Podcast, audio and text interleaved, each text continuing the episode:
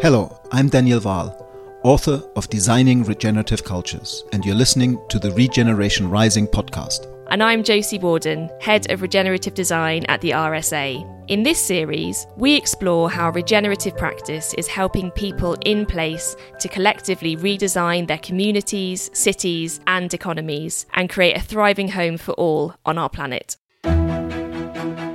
You're listening to a special series that asks how we can build a flourishing future for the long term. This is Regeneration Rising, brought to you by the RSA. Hello, and welcome to episode two in our seven part series. Regeneration is often positioned as a recent development in sustainable practice, but the principles that underpin this approach, connecting with place and living in harmony with natural systems, have been woven throughout cultures and wisdom traditions since the dawn of human history. In this conversation, we're deeply honoured to be joined by Dr. Anne Poelina, a Yimadewara Nyikina woman from the Kimberley region of Western Australia and traditional custodian from the Martuwarra Fitzroy River. Anne is an active Indigenous community leader, human and earth rights advocate, filmmaker, and senior researcher with the Notre Dame University. She is also on the steering committee for Regenerative Songlines, an Indigenous led network working to develop a continent wide framework for regeneration in Australia. Anne, welcome. It's a real pleasure to have you with us today. And I believe you're going to start us off by reading a poem that you wrote. Thank you very much. But before I do read, because country is alive and it's watching me, I have to acknowledge it. So, Mabubara, ngajunu nilawala and Poelina, ngayu imadwara manen, ngai mandajara nyigana ngai nyigana nganga, my mubu mabu ngorijan nganga. On Jugun and Yawuru country and ngayu mabu ngorijan nganga Broome, my home. So, in my language, I was just acknowledging the country because it is a living system and it is always watching us and holding memory. So, in my language, I said it is a good day to speak with friends and to share the story that we're sharing today and to have a good conversation human to human while the non humans are listening. So I'm speaking to you from Broome, my home. I was born here. Many, many generations of our family are here, but I'm a traditional owner. And in my introduction, I said, Ngayu Imarawaraman, which means I'm a woman who belongs to the Fitzroy River. So the Fitzroy River, the Martuwarra, is a very special system. It is the construction of our identity, our law, our essence of being. So I do that. But this is a wonderful opportunity to share today. And um, starting off, I wanted to read a poem that I was asked to write called First Law Matrix or Patrix. And it's a very interesting topic because for me, it's about balance. It's not about whether or not we are man or we are woman. We need to look at this in terms of seeing how we are here as human beings. So, first law, matrix or patrix. Deconstructing the patrix is not about confusing the matrix. What has COVID 19 taught us as human beings? Where has the greed of the predatory elite taken us? Can we pause and take a deeper breath? Can we dream new dreams in this modern dream time? Rebellion extinction people believe if the humans are so stupid and befall their own demise, Mother Earth will right size herself. I pause only for one short moment before I replied, Yes, Mother Earth can heal and transform herself, but she will be lonely without the vibration of human and non human beings. 2021, Chinese New Year of the Metal Ox. COVID 19, what has our world taught us? The place we work, we live, we love, we die on, we, each one of us, have a relational earth bond, maybe because each and every one of us are indigenous to Mother Earth. We cannot continue to devour Mother Earth, to disrespect living energy systems. We cannot continue the fossil fuel graveyards across her girth, destroying the amazing Amazon at an alarming rate. Our atmospheres are collapsing. We have gone down into the ocean, burying carbon destroying deep seabed life. My wise women want to know for whose greater good are we muted from crying out? Sing, sing the songlines that have carried our bloodline more than seven generations to come. These earth systems need to be valued, loved, relational and recognized, love and ethics of care, sharing in a circular economy. These are the values for reframing, reclaiming, and celebrating life. One of fusion of human, social, cultural, environmental capital. Yes, some form of currency for trade, for sharing, our reciprocal economy. Feminism is not about othering masculinism. It is a fusion which requires an ethics of care, of love, of bravery. Being brave is what is required to be a good and decent human being. The power is within you. You are human being. Dream your own actuality. Be who you want to be. But most importantly, be the sacred gift of life for all life. Multi species justice. There is no othering. Birds, fish, insects, flowers, bush bees, snakes and lizards with others amongst the grass. Sameness in value of life between human and non human beings. Not matrix deconstructing patrix. First law, law of the land, a declaration of independence, multi species justice of land, living waters for Mother Earth, people, and kin, wholeness and well being, communityism, regionalism, pluralism, sameness, not difference. First law, it is time to redefine who we are. Kaliomabu, thank you. Thank you so much. That was beautiful.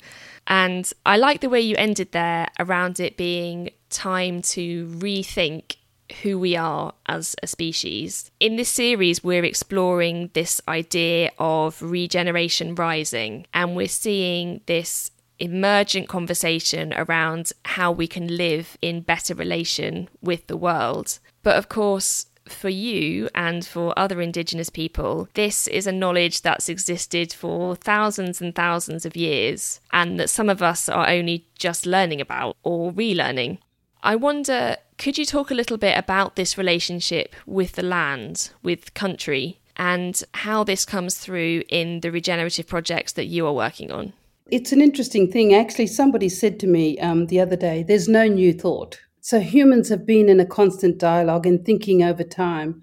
One of the concepts we have is a word in our language called bugaragara, where the past, the present, and the future are fused into this moment in time in which we must act and be challenged by that. So it is, you know, this thinking that sometimes we like to think ourselves as human beings, you know, ever and all knowing. But I think these conversations have been happening across the globe for many, many generations. And I guess one of the things that we're saying as Indigenous people is that what is the benefit of knowledge? Why do we have it? Why do we share it? Importantly, you talked about learning, but critically at the same time, sometimes there's a need for us to unlearn, to unlearn the way we think about the world and the way we fit in it and our obligations to it. So, from that perspective, what we are talking about is Indigenous people, and it's interesting because I understand that Indigenous people in Australia are the oldest living culture in the world. So maybe with our knowledge system and the way we have coexisted with each other across such a vast continent, maybe it's time to listen to the wisdom of Indigenous people. So, when we're talking about regeneration, for us, it's about how do we come to a place where we understand that this wisdom, this knowledge needs to be one valued, but also how do we bring our young people into also valuing this? Because, you know, I live in a very remote place in the Kimberley, not in Broome, but out on my community. And the Kimberleys is a place, quite a magnificent place. And we've had 150 years of colonialism and it has not stopped these concepts of post colonialism, like we're not post anything. And so, how do we look at language and regenerate the ways we see and live and be in the world? And the point I'm making is that our culture lived for, you know, tens of thousands of years without money, but with capital, social, cultural, human, a system that relied very heavily on relationships and a circular economy of reciprocity where everything has value and is valued. Everything is counted and must count. So we see that this world that we're in is so much about energy systems and that everything is standing up is alive. The rocks, the trees, you know, the way the wind comes. Sometimes a wind comes and it's a strange wind and the elders will say, I wonder where that wind comes from because it's sending a different energy system and it's possibly toxic and things are changing with climate change.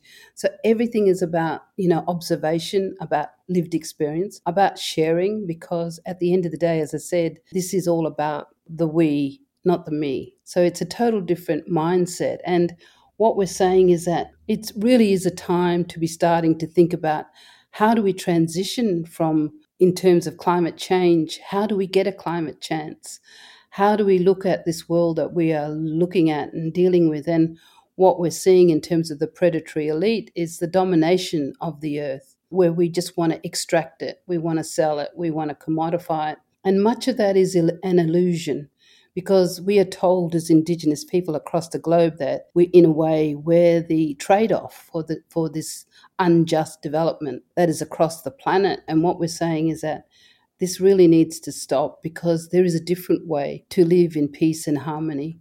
You know, from that perspective, it's really about looking at what are these systems that we are wanting to nurture, to care about, to share, and you know, when I look at what is happening in the Kimberley, in this place, you know, we really need to have a serious look at what does governance mean? What does leadership mean?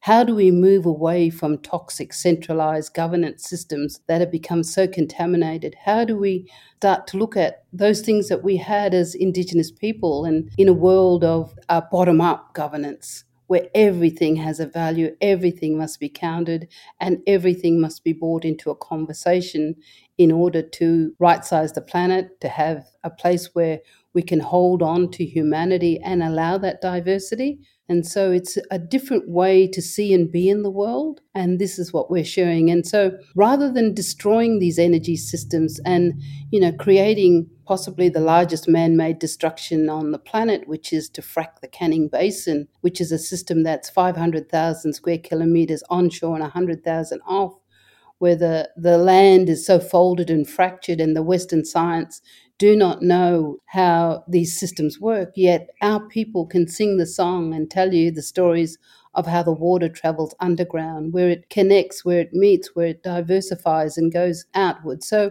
I guess it's a time to say, look, really seriously, if we think that we're going to have a climate chance, we really must be bringing Indigenous wisdom into the complexity of the sciences and the systems that we're trying to decouple. So I think one of the big things, because we come from a world of we, is that we're not driven by ego, we're driven by eco and the balance of all life. How does it feel when you're in a culture that has this Magaragara notion of co presence of past, future, and presence and lives in that constant relational future potential of the present moment? and has, has for, for such a long time that when we're now panicking about climate change and, and, and what it might mean for us, again, in a sort of very me, we protect, we want to survive way. What's the long term view on something like these deeper earth changes that, that our Western stupidity has actually damaged Mother Earth in, in a way that we now feel alarmed that there might not be a future for our children? But when you come from a culture of 65,000 year lineage, these moments in time must feel different. It is different because we have a belief, because we are human beings, that there will be an opportunity to look at this a different way. And one of the things that we are saying is that we also have this concept of we cannot be worried about what we can't do. We must get on with what we can do. And so we see this time because it is a continuum. And in a way, this is what gives us hope. We learn from the past to dream about the future and we act in the now. So it is very difficult unless we hold these values to give up, to see it as fatalistic. But we hold to the view that we believe in humanity, that we believe in human beings, that we believe that there's coming a time, and it seems to be coming slowly but surely, it seems to be that people are what we call waking up the snake, that there is a consciousness or awakening where people are realizing that it can't be business as usual and that we really need to be listening and learning from Indigenous wisdom throughout the world. So I guess one of the things I hold on to is this word, this concept of Bugaragara, where the past, the present, and the future is fused into this moment now, is the valve that creates hope in us where we believe that there must come a time where humanity is saying, this can't continue.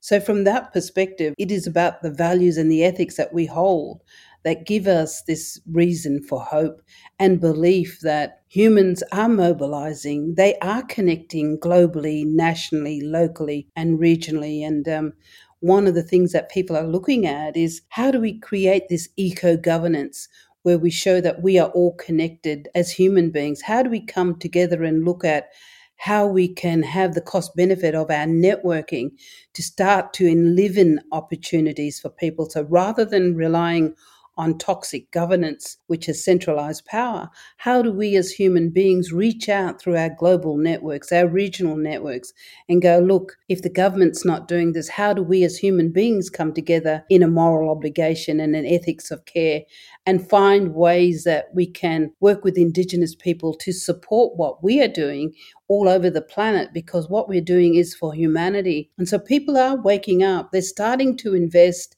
in amazing projects around the world because they're realizing, as I said earlier, that we are dealing with complexity. And if we are dealing with complexity, the people who know how to do this are Indigenous people. My people have lived through an ice age. We have coexisted from the beginning of time and, and seen our world change and believe that there is something that we have that we need to share and have a duty of care to share so that we can work together in a way to be able to right size the planet. In your wonderful poem, there's a line that really struck me, which was that each and every one of us are indigenous to Mother Earth. It speaks to something that I find is a little bit of a tension at the moment. That on the on the one hand, we so desperately need to learn from indigenous elders all around the globe who, despite of colonialism and suppression, have actually taken care of the world's diverse lands over those 500 years of op- oppression. And so, yes, we need to go back to this deep indigenous knowledge, but we also need to go beyond that false separation between indigenous and non indigenous, because otherwise we create yet another rift. And how, how do we remind everybody that we're all indigenous to Mother Earth? This is also my view. It may not be the view of many other Indigenous people, but what I'm saying is that as Indigenous people, we come from nature, from the land. And as a distinct and diverse species, we are an amazing living system. We are human beings. We learn it is an honor to be a human being, to see the world through our ears and to listen with our eyes. It's a total different way, a different concept to think to reason, to make judgment, to ask questions, and together we can understand that we're dealing with complexity and, and the systems thinking. So for me, I think it starts with the fact that we are the same species. We are just diverse in terms of where we've grown up and our lived experience and where we've come from. Some of us have lived in a place that made our skin darker, some people are lighter. So I think for me, it's looking for sameness, not difference and you know the fact that we are the same species and that we are connected through our human spirit. We call it a liyan our moral compass. So we are in a coexistence with everything around us in balance and peace and harmony but I really want to hold the view that as human beings, we are a very unique creature and that we can celebrate diversity and collective wisdom and living, you know, lived experience. And so as the first people, we are the oldest living culture. And what we're saying is that we are sharing this wisdom and sharing this with the world as a gift to humanity. That when we share the values, the beliefs, and the ethics, when we come from a world of we and not me, and through this philosophy, we have a worldview which learns that it is all about relationship, all about reciprocity, all about sharing, learning, and unlearning, and living with these living systems such as the earth and the living waters and ancestral beings and our non human kin.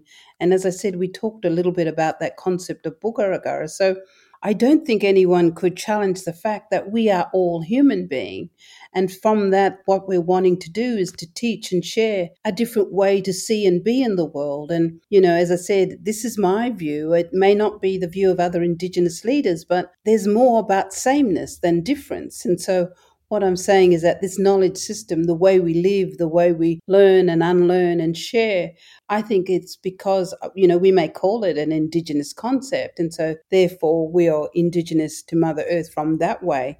And how we combine the concept, as I talked about, Bulgaragara, and where we fuse time, past, present, and future in the now, and that we must reflect and think and act. But in doing so, we then start to consider not just ourselves, but everything around us and our duty of care to love and care for everything around us. So it's a, in a way, a bit of a, a land ethic, an ethics of care, of custodial stewardship. So that is a way of Indigenous thinking and being in the world. And I think that's what I'm saying is that we can all learn that way. And when we learn that way, we learn the Indigenous way. So that's what I mean about we're all indigenous to Mother Earth. We are, if we can learn this different way of thinking where we fuse time through past, present, future, but acting in the now, reflecting on that. And as I said, when I travel the world and I go to Europe and, you know, America and all these different places, I see at the end of the day that people have got this custodial ethics of care and they do care for non human beings. And what I'm saying is that that can't just be particular to people like me, people of color, people who are indigenous to Mother Earth, that we all come from this earth. And so, therefore, if the earth has birthed us, then we are same, not different.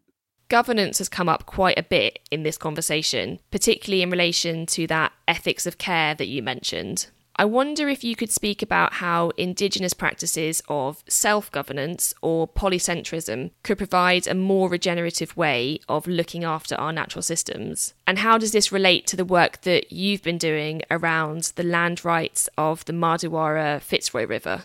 First of all, starting with my world, is that one of the things we are taught when we are born is that we are born and we are connected immediately to a creature, a non human being. Some people may call it a totem. In my language, we call it a judinj. So when we are born, we are connected and bonded for life to a non human creature, which shows us that we must have a custodial ethics of care, that we are connected to a creature that we must learn so much about. But that creature can also teach us how to be fully human. So, from that concept, it is a world that recognizes that everything around us is alive and that we have a duty of care to also learn from non human creatures to teach us about that. So that starts from the bottom, that starts from being earth centered. It starts from seeing ourselves in a world that we are totally connected to, which requires balance, peace, harmony. So for us, we have what we call first law stories these are the stories that the old people have told over generation over generation, and it is usually grounded in a non human creature. So it provides a little bit of objectivity. So sometimes with the first law stories, it can teach us those things almost like the Brother Grimm stories about values, about ethics, about greed, about being selfish, and how to unlearn those sorts of characteristics so that we can look at the commons around us for the commoner's greater good. As I said earlier, when I started, you know, we are told that our lives and our world are traded because of capitalism and because of the need to dig it up and ship it out and to create wealth. And we are told that this wealth creation is for the greater good, but we know when we understand these systems that it is for the greater good of a few and that the rules and the way that business is done is not to protect the commons for the common good of all. So when I'm talking about polycentric governance, it's what did the land teach us? What did our non human kin teach us in terms of being fully human? And really, what it is all about is about balance. It is about harmony. It is about living and creating social cohesion by having values and ethics that recognize and value other living creatures. So it's really about not othering any living system, not othering any living creature, and learning that when we do this, it can develop within us a custodial ethics of care that why should the river be able to not only live, but why should the river be also allowed to live and flow? How do we bring in and challenge the way we see and be in the world so that it's not elite, that pushing the boundaries of, you know, seeing what's happening in New Zealand with the Whanganui River and everybody getting excited there and saying how they've set up a governance system that recognises the river as a living entity. And so giving it personhood and, and having legal standing. And that's one of the things that we're saying as human beings.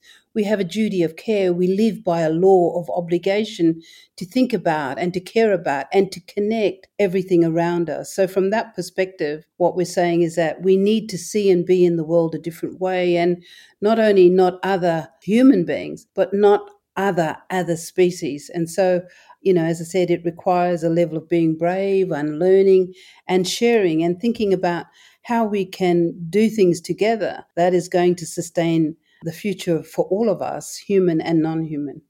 And I keep wondering whether we're stuck somehow in language, because in many ways, the, the complexity of this new way of being is to understand that we are both. We, we are individuals and we could not be an individual unless we were deeply wo- woven into a collective that is the we that is actually allowing us to be who we are. That's just at the human level, but but also at the level of life. It's the very notion that we can only be participants in this larger process that is life because we're actually it. So there is no other. The entire relational matrix of being is allowing us to participate and to heal and to make a difference and to be brave. That's the gift. And in a similar way, I feel like this notion of human versus non human or individual versus collective is just a polarity within which we take our form. It's interesting because you said about language. And one of the things in my culture is most of the time we don't talk, we feel the land. We hear the land. It's part of our whole makeup. And so, you know, feeling and hearing the land to understand that the land holds memory and that we're part of that experience. So it's a different way of being in the land. So from that perspective, I think language creates a noise. It creates an othering and it, in a way, it can create a bit of an elitism. You know, I say to people in the city, you must go and sit by the river and you must talk to the river and you keep talking to it and you keep sharing it and it will communicate with you. And so it's really a process of unlearning some of the biases we have, which also is included with language. So, from that perspective, for me, it is a different dimension because we live within a pluriverse. We live within a world that has got multiple variables that influence this perception of what is reality, what is real, what is unreal. So, from that perspective, I would agree with you that it's very, very important to be careful how we use language and how we frame, you know, the world that we see and, and we live in. So, I agree with you that sometimes language is also part of the disconnect. Do you think that it is entirely possible for people who have grown up in cultures where this ability to really listen to the landscape and, and be in deep relationship with it has maybe been driven out of them in some cases 2000 years ago, in some cases 500 years ago? I'm thinking about the nations that are normally referred to as the colonizing nations having been colonized earlier by the Romans or other people in, in, in their neck of the woods. Can we simply by opening up to listen to the land and be in that deeper relationship again, to get out of our mental, verbal heads and into our sensing, feeling, intuiting bodies, the other three ways of knowing that, that Jung spoke about in, in addition to thinking. Is it possible for any person to relearn this, or do you need elders and the long lineage to reconnect to in order to actually have this experience? No, I think that it's about you having a moral contract and an obligation with the environment in which you live. And there may not be Indigenous people there. So it's all about relationship. It's all about building a relationship which is place based. It's all about seeing the world a different way. So it's about being in a place and recognizing that everywhere we are are living systems that are all around us. And to be able to develop your own relationship and extend yourself and reach out and touch something that is intangible but tangible. And so for me, I'm saying that I believe anyone and everyone can do this. I don't think that in a way Indigenous people have this monopoly. And in a way, that's why I'm extending the challenge to say we can think and be in the world from an Indigenous worldview and an Indigenous lived experience if we open our mind up to be receptive to something different, something beautiful. I mean, amongst all the pain and suffering, these things still exist with us. And so it allows us to, in a way, have a healing point.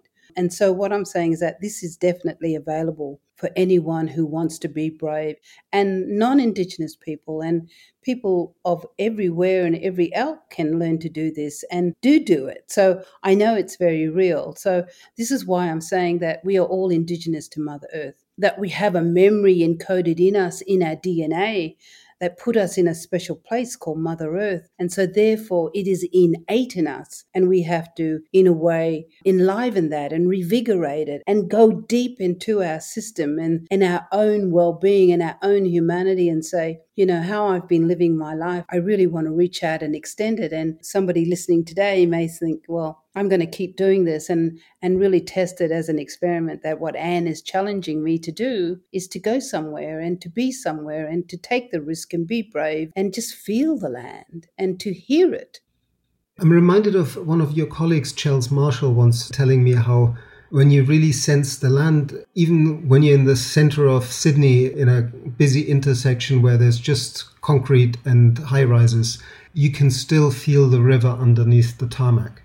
Yes, because it's all about energy. It's about energy systems. And when you tune into this, you can feel it. You can feel you're walking on ancient land and, and river systems that have been covered and poured in concrete. So it definitely is exactly that. It's all about energy systems and how do we connect with that energy system and how do we feel it and nurture it and hear it and hear that, you know, we as man have changed the way that these systems have operated from the beginning of time, but we can still connect to it because it's all about energy.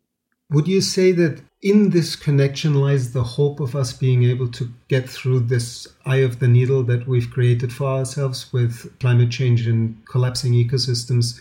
If we fully align as life with life again and let life's regenerative capacity flow through us, despite science is beginning to tell us otherwise, that it might already be too late. Do you have a deeply held belief that if we align with life, life will align with us again and we can steer through this dark period of, of our species?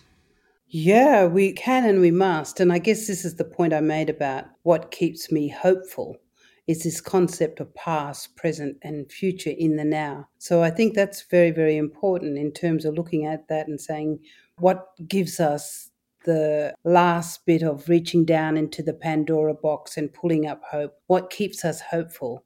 And the thing that keeps us hopeful as Indigenous people, in terms of my people, is what we call the dreaming. And it's not a it's not an artificial concept. It's a real thing in terms of we have to have a dream we have to believe that as human beings, we hold on to hope and that we can right size the planet and walk together in peace and harmony. So, from that perspective, it's being hopeful and connecting to other human beings who share your values, who share your ethics, who share the dream that not only do we need to dream, but it requires us to walk into that dream and make the dream happen. So these things aren't just going to actualize on their own. It actually will take human beings to connect, to be in dialogue, to be in a place where we want to transform the world because we are dreaming that it can't just be business as usual. We are dreaming that we can if we all work together through our networks globally, locally, regionally, that we can work together to create this transformative change. So that's what's so critical is that we need to be able to dream, not only dream, but to send the dream out and to find those like minded people who want to stand with us and transform the situations in which we are living. And I'm seeing that. I mean, some of the work that I'm doing around global water laws has really focused on the fact that water is the unifying factor in our world, that it connects us nation to nation across the oceans, that it connects us as human beings because we are mainly water. So I can see that some of the work that I'm doing is connecting people that saying, well, you know, our nation states are failing us, but because we're all planetary citizens, we can come together and dream about what eco governance could look like. And I guess this is one of the things that we are saying is that where I live in Australia, Indigenous people live on $14,000 a year to sustain their life. So they live in abject poverty. But because we have looked after our place, our lands, our waters, and nature, we bring into that other forms of capital, social, cultural, human, environmental, that make our lives rich and top it up with that little bit of money because we're living in a capitalist system.